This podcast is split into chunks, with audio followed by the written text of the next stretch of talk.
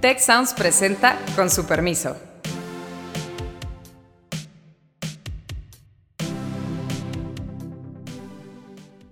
Con su permiso, yo soy Carlos Elizondo y este es su podcast favorito. El gobierno mexicano hoy eh, no tiene capacidad de gestión se ha destruido por completo el capital humano de las secretarías, no hay recursos suficientes para operar por esta idea de austeridad. Es como una enumeración de cosas obviamente variadas en las cuales pues se evitan los temas problemáticos y hay varios temas problemáticos sobre los cuales se pueden hablar. Lo que dice hoy puede cambiar mañana, digamos, no es alguien que tenga un plan tan definido.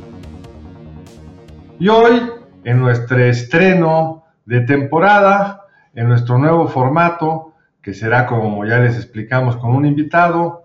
Hoy tenemos a un profesor de la Escuela de Gobierno y Transformación Pública, conocido por todos ustedes, espero, y si no ya lo conocerán, Macario Schettino. Bienvenido, Macario. Muchísimas gracias. Y me acompaña Beata Boina. Beata, ¿qué tal? Un gusto saludarles a ustedes, obviamente, y nuestra querida audiencia. Pues el tema del día no hay ni que plantearlo estaba Macario disciplinadamente oyendo al señor presidente de la República con esa devoción que le caracteriza. A ver, tus primeras reacciones respecto al informe, Macario. Eh, bueno, para eh, información del auditorio, yo trabajé con Andrés Manuel hace 25 años, entonces eh, le sigo guardando cierto afecto y el problema es que este afecto desaparece en pocos minutos de estarlo escuchando es un problema muy serio tener en la presidencia a una persona que no tiene respeto alguno por la verdad. Eso es para mí lo más preocupante. Su capacidad de mentir es ilimitada.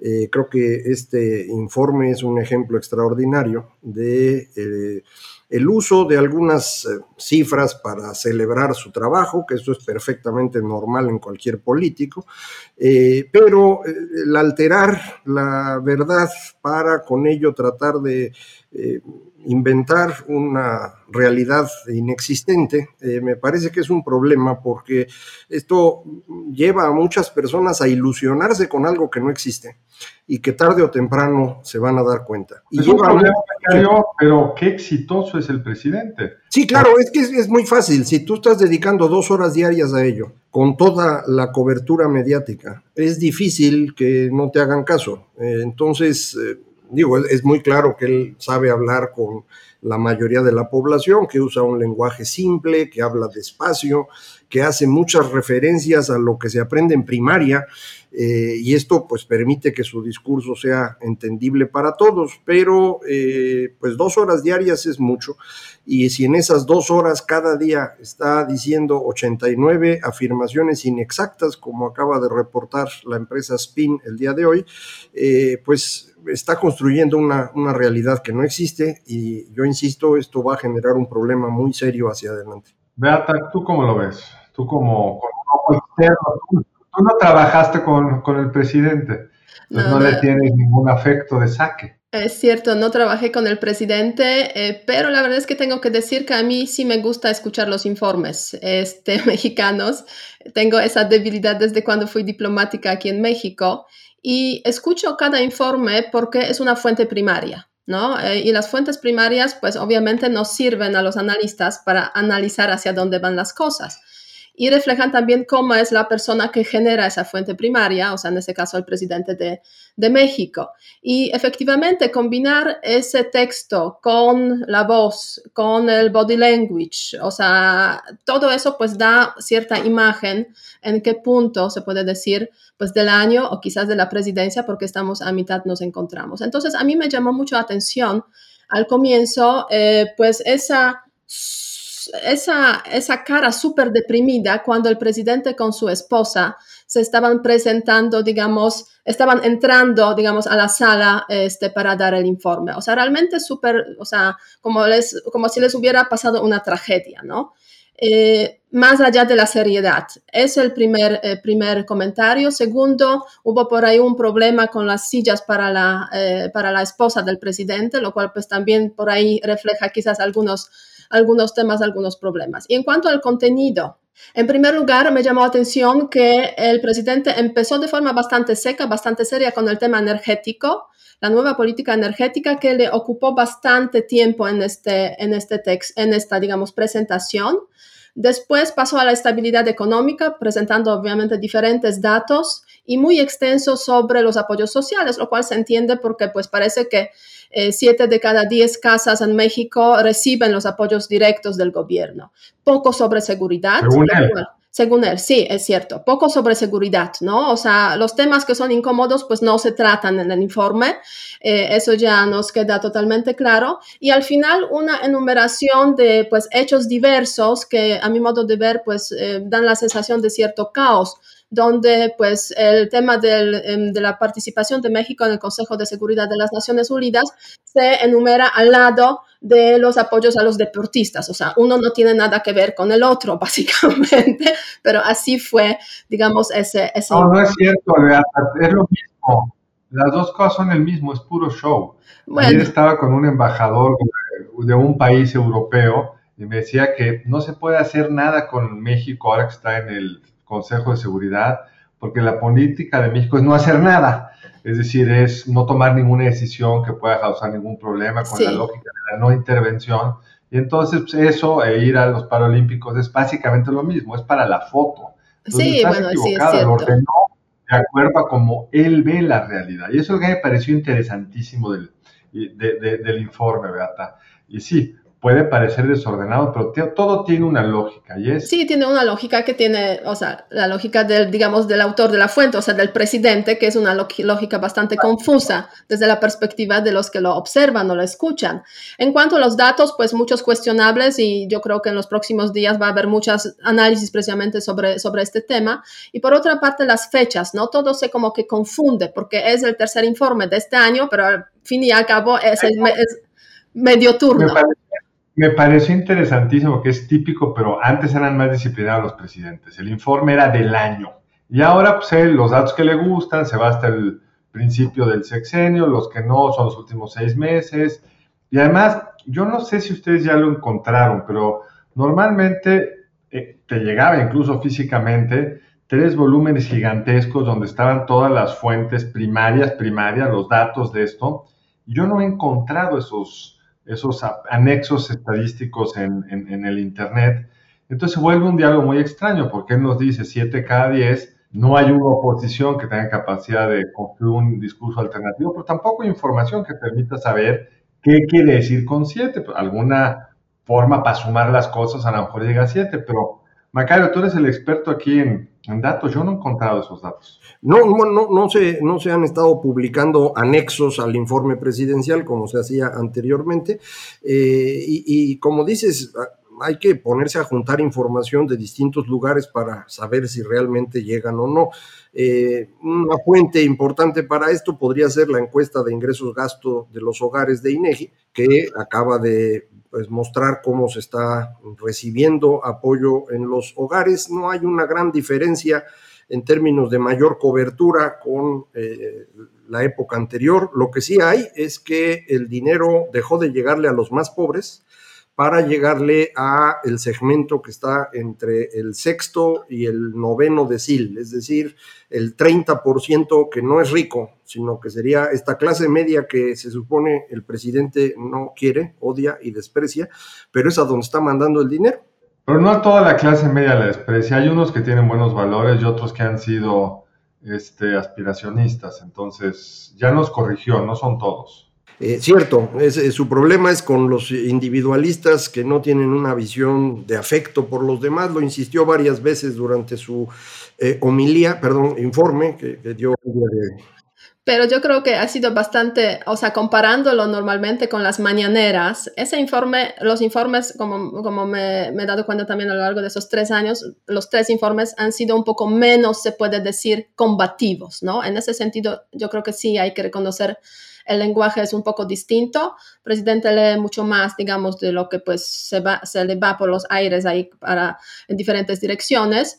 Está menos combativo y, es como una enumeración de cosas obviamente variadas en las cuales pues se evitan los temas problemáticos. Y hay varios temas problemáticos sobre los cuales se pueden hablar, pero incluso del contexto de ese informe, ¿no? O sea, los posibles cambios en el gabinete, por ejemplo, es uno de los temas este, inesperados, quizás esos cambios. Eh, incluso, Beata, dicen las notas que ahí estaba sentado el consejero jurídico Julio Scherer. Que ya renunció, se supone. Este. ya renunció.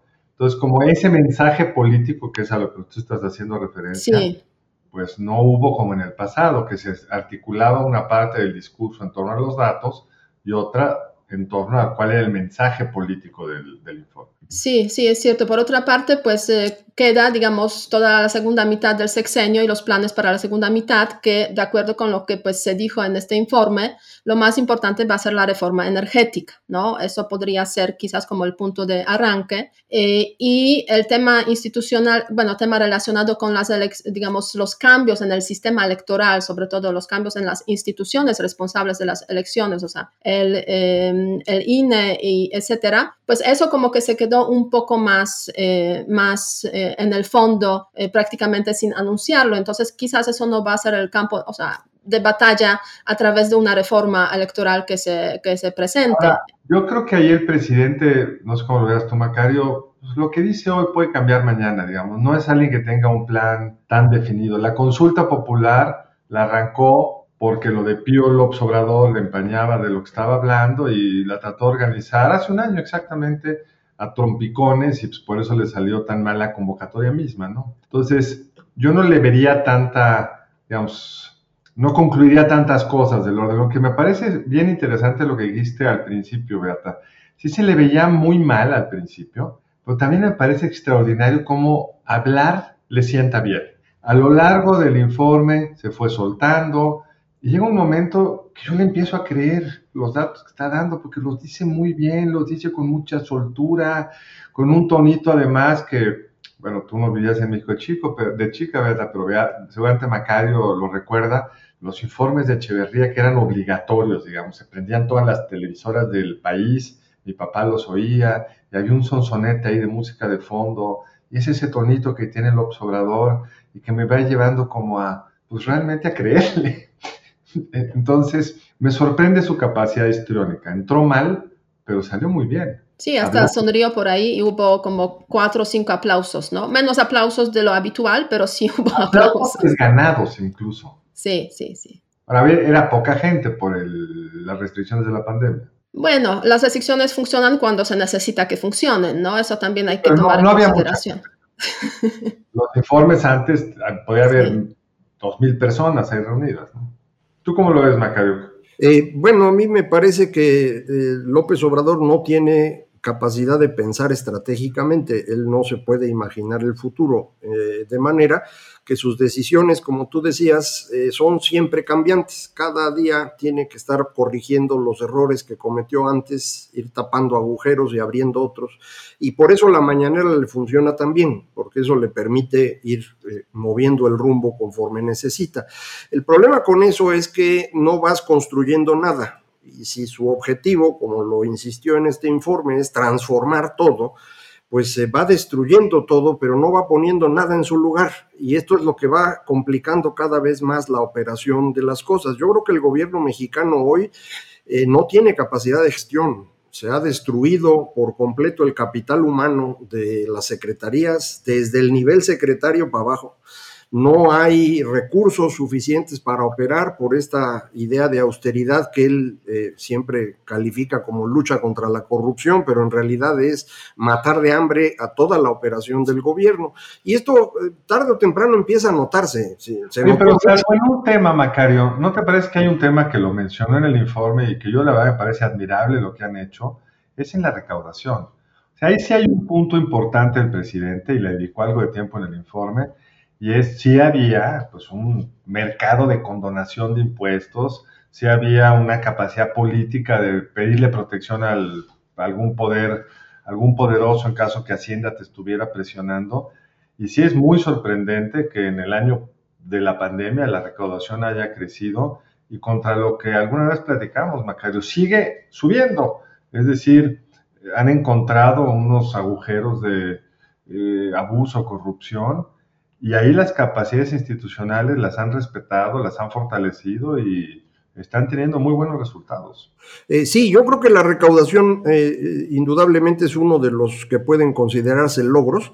Tiene sus asegúnes, es decir, el, lograr recaudar más en el momento en el que estás en la pandemia, pues no es la mejor idea, pero eso fue lo que hicieron. Eh, no sé todavía cuánto de esto corresponde efectivamente a acabar con privilegios y cuánto corresponde simplemente a extorsión. Eh, porque varias de las cosas que cobraron a grandes contribuyentes eran juicios en proceso que hicieron... Esa es una, gran pregunta. Sí, ese es un tema que queda pendiente. Donde sí hay un avance notorio es en el IVA. La recaudación de IVA sí ha mejorado mucho. Yo creo que eso tiene que ver con lo de las empresas factureras y eso sí es una excelente noticia, ahí no hay duda. Y lo del outsourcing que estuvo mal hecho, pero sí había unos abusos horrendos. Eh, sí, yo creo que ese es más un tema laboral que recaudatorio, pero tienes toda la razón. Son como los dos temas y, le podría uno incluso sumar el tema del mínimo, aun cuando creo que en el tema del salario mínimo ya se excedieron y están generando presión en el mercado laboral que se está reflejando en parte en el incremento inflacionario. Pero ese es un tema bien complicado de medir y vamos a esperarnos a, poderlo hacer. Pero serían las tres cosas que yo creo que uno puede reconocer que se han hecho bien. Recaudación, outsourcing y salario mínimo son tres cosas que no están mal a comparación con todo lo demás, ¿no? Sí, yo añadiría aquí quizás dos puntos más, que es en general el tema de los indicadores eh, macroeconómicos o sea, el tema de la deuda y, todo ese asunto es importante desde el punto de vista sobre todo de, digamos, eh, los inversionistas, o sea, em, las opiniones sobre la economía mexicana que, que, se dan en el extranjero y que pueden influir, digamos, en, en diferentes aspectos. Y otro tema es el número de vacunas que se han traído a México. O sea, 100 millones no es poco. Ahora bien, el proceso de vacunación eh, me da la sensación que se ha desacelerado en los últimos tiempos, en las últimas semanas. Y eso sí puede tener impacto, o sea, no es tan rápido como se tenía planeado, pero sí son 100 millones, digamos, de dosis que han llegado a México y están Ahora, lo de la vacunación, lo de la vacunación, Beata, cuando ves los datos comparados de países de América Latina, pues es lo esperable para un país de ingreso medio. Y México en la condición de privilegio, en la cercanía con Estados Unidos, la buena relación de Trump con el presidente, que nos la cuenta en su último libro, de acuerdo a los reportes de prensa, pues yo habría esperado hasta más. Hay compañías con las que no contrataron por ahorrarse dinero, como fue el caso de Moderna. Han comprado vacunas que quién sabe si sirvan para algo, como las de Cancino, que no han sido aprobadas todavía en la OMS, que es un dato que el presidente luego nos dice para justificar sus decisiones. Yo creo que las vacunas es uno de los grandes éxitos propagandísticos del gobierno, Beata. Sí, yo, yo francamente esperaría menos, ¿no? De Brasil, Colombia, Chile, por ahí vamos, ¿eh? Por abajo de países. Siempre se puede comparar, digamos, con los que a los que les va mejor y a los que les va peor. O sea, siempre hay esa posibilidad. Pero yo, tomando en cuenta cómo el gobierno trató la pandemia desde el comienzo de, de, de cuando empezó esa pandemia, pues pensé que no van a prestar tanta atención al tema de las vacunas, ¿no? Y en ese contexto yo esperaría que iban a llegar mucho menos, pero sí han conseguido a través sobre todo de la labor de la Cancillería, pues lograr 100 millones, que como digo, no es poco, ¿no? En un país como México, donde se despreció la, eh, la pandemia. Es que creo que tocas el punto clave, Beata. El tema de atención a la pandemia lo hizo el criminal de López Gatel el traer vacunas lo hizo Marcelo Ebrard. Son dos personas distintas que están haciendo cosas diferentes. Sobre el tema de deuda, eh, aunque el presidente insiste que no ha incrementado la deuda, sí la ha incrementado moderadamente. Esto es algo que hay que reconocer. La deuda ha crecido 16% durante su gobierno. Pero a mí sí me preocupa que esta percepción internacional no es nada más sobre México, sino sobre todo acerca de Pemex. Y ahí sí tenemos un problemón porque todo el mundo está imaginando que la deuda de Pemex la va a pagar el gobierno mexicano. Y esa deuda sí ha empeorado significativamente en el transcurso de estos tres años. Entonces, yo no lo incluiría entre los puntos más exitosos. Fíjate que yo tiendo a pensar que Beata tiene razón ahí, Macario, porque primero el dato de deuda en México pues agrega la deuda de Pemex. O sea, cuando das el aumento este de deuda es todo la deuda del gobierno federal. En otros países la petrolera queda como aparte. Dos, ahora voy a usar el mismo argumento de Bata, siempre nos podemos comparar con los que lo hicieron mejor, pero para un gobierno tan inexperto y que la presión en el 20, incluido de buenos colegas y amigos nuestros, este Macario, fue gasta más y el presidente se resistió a gastar más. Hubiera sido muy popular gastando los 10.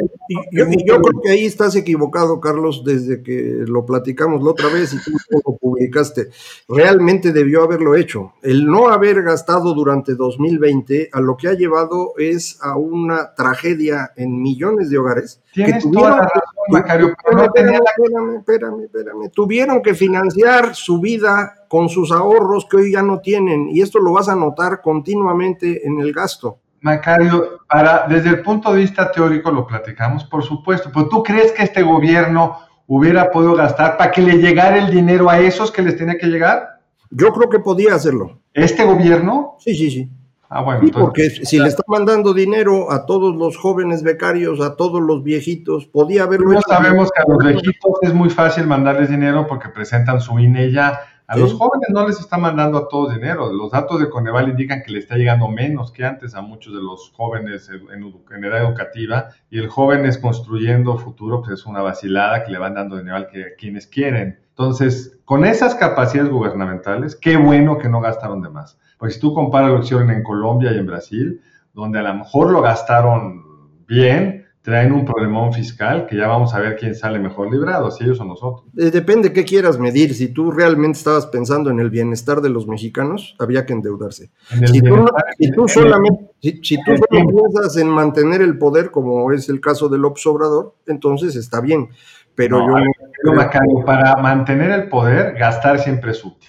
Ahí está. No, bueno, sí, están gastando, sí. Para los grupos que les interesan, ¿no? Básicamente. No, imagínate si han gastado 10 puntos más sería un presidente muy popular, con más poder. En el tiempo se le hubieran complicado, como se le complicó al presidente de Colombia. Pero no, no, no le atribuyas esa capacidad de análisis. Si no contrató deuda es porque él pensaba que eso iba en contra de lo que él había ofrecido. Nada más. Puede ser por buenas, por malas razones. Sí. Pero creo que es mejor eso a que hubiera gastado los 10 puntos. Yo no estoy de acuerdo contigo. Bueno, en todo caso, en todo caso, si vemos, digamos, si vemos cómo responden a esa política diferentes grupos sociales, por ahí apareció en la encuesta Mitofsky algunos datos interesantes, donde, en qué grupos, digamos, tiene apoyo la política del presidente, en cuáles no. Entonces se ve claramente en el caso de empresarios, 60% desaprueba la política de AMLO, pues claro, porque de eso no recibieron nada, nada, nada de apoyos.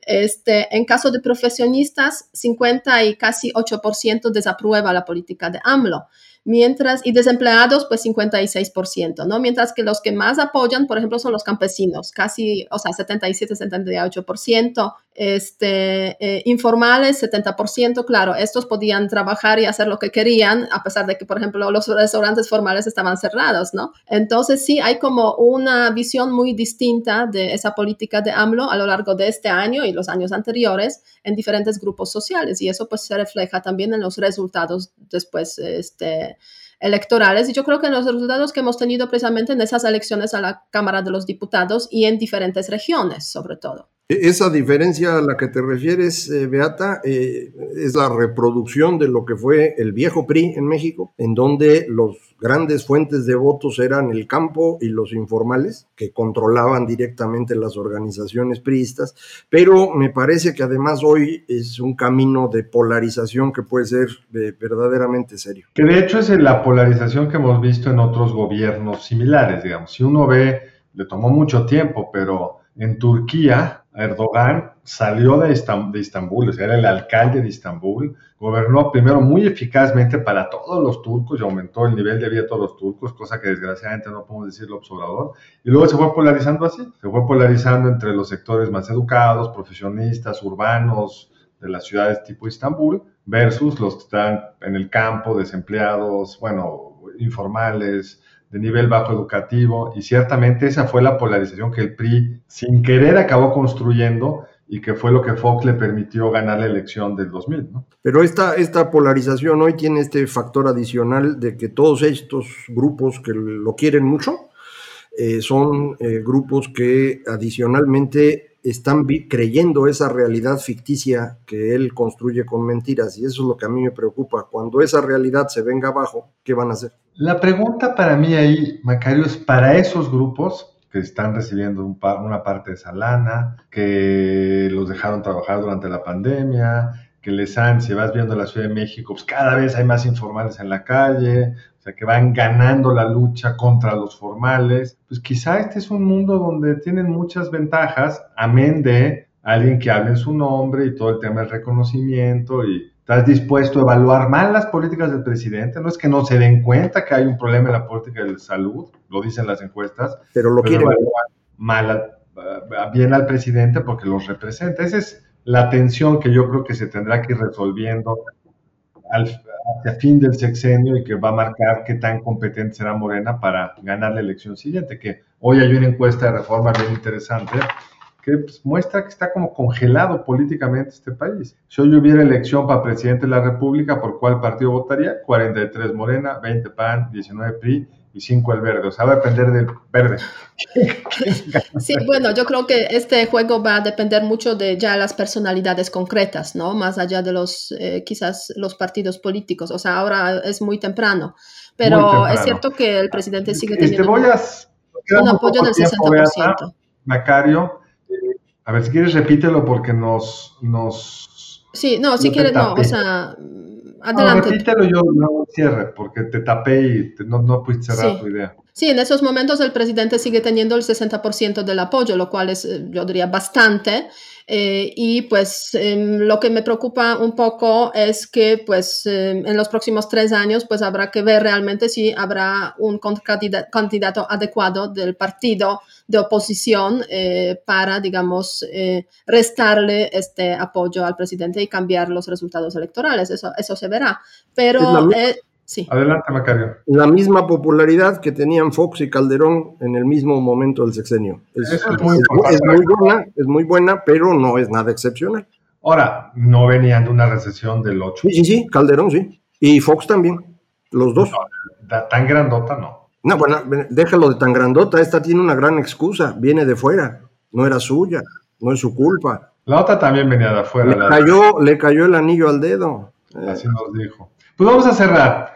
Eh, yo quisiera preguntarles a ustedes que nos siguen, eh, ustedes en general, cuando oyen al presidente del observador, ya sea en este informe o en una mañanera, ¿cuántos de ustedes le creen? ¿Cuántos de ustedes no le creen? Y Beata, ¿querrías cerrar tu impresión respecto a este día tan importante, ante el Día del Presidente, el informe del Gobierno de la República ante los diputados y senadores? Bueno, ya no es así, pero así era históricamente y frente a la nación mexicana. Es tercer informe, es tercer informe constitucional, pero de hecho el presidente ha dado ya 11 informes y más de 600 conferencias de la mañana. Entonces, la verdad es que en ese informe tampoco detectamos eh, como que signos claros de cómo va a ser el segundo, la segunda mitad del sexenio. Seguramente va a ser muy similar a la anterior, con una gran diferencia. El Congreso es diferente, es distinto y, eso va a impactar de forma, yo creo que crucial, lo que podrá hacer el presidente en la segunda mitad del sexenio. Macario. Totalmente de acuerdo, con un factor adicional, tampoco tienen dinero. Todo lo que pudieron gastarse eh, venía de los fondos y fideicomisos ahorrados en 20 años y ya se los acabaron. Entonces, Congreso en contra, poco dinero eh, y cada vez más enojado el presidente. Eso también va a estar interesante para la segunda mitad. Y falta un elemento que yo agregaría, cómo va a acabar conformado el gabinete, si se van a confirmar estos cambios que se mencionaron ayer en las redes, porque parecería que si hay como un, un presidente que se aísla, se encierra en su grupo más cercano, con el que siente más confianza, y esto nunca es una buena idea, porque si de por sí no había mucha permeabilidad a la información, pues puede quedar aún más aislado. Pero con su permiso, nos tenemos que retirar. Beata, Macario, sobre todo a ti, Macario, muchas gracias por estar con hoy. Y los invitamos a que nos sigan en redes sociales y nos vemos la semana entrante. Si quieres conocer más sobre el comercio y los negocios, te invitamos a escuchar Territorio Negocios. La experiencia del cliente o del usuario es cada vez más importante. El podcast en el que hablamos sobre las nuevas tendencias de innovación, emprendimiento, finanzas y liderazgo en México y en el mundo. Escúchalo en Spotify, Apple Podcast y Google Podcast. Muchas gracias al equipo del Tecnológico de Monterrey y de Tech Sounds. Productor ejecutivo de Tech Sounds, Miguel Mejía. Asistentes de producción, María Guadalupe Monroy y Marcela Amezquita. Productoras de Con su permiso, Luz María Ávila y Cintia Coca. Diseño, Ángel Gómez y Daniela Solís. Postproducción, Max Pérez. Les invitamos a escuchar el siguiente episodio de Con su permiso y el resto de programas de Tech Sounds en los canales de su preferencia.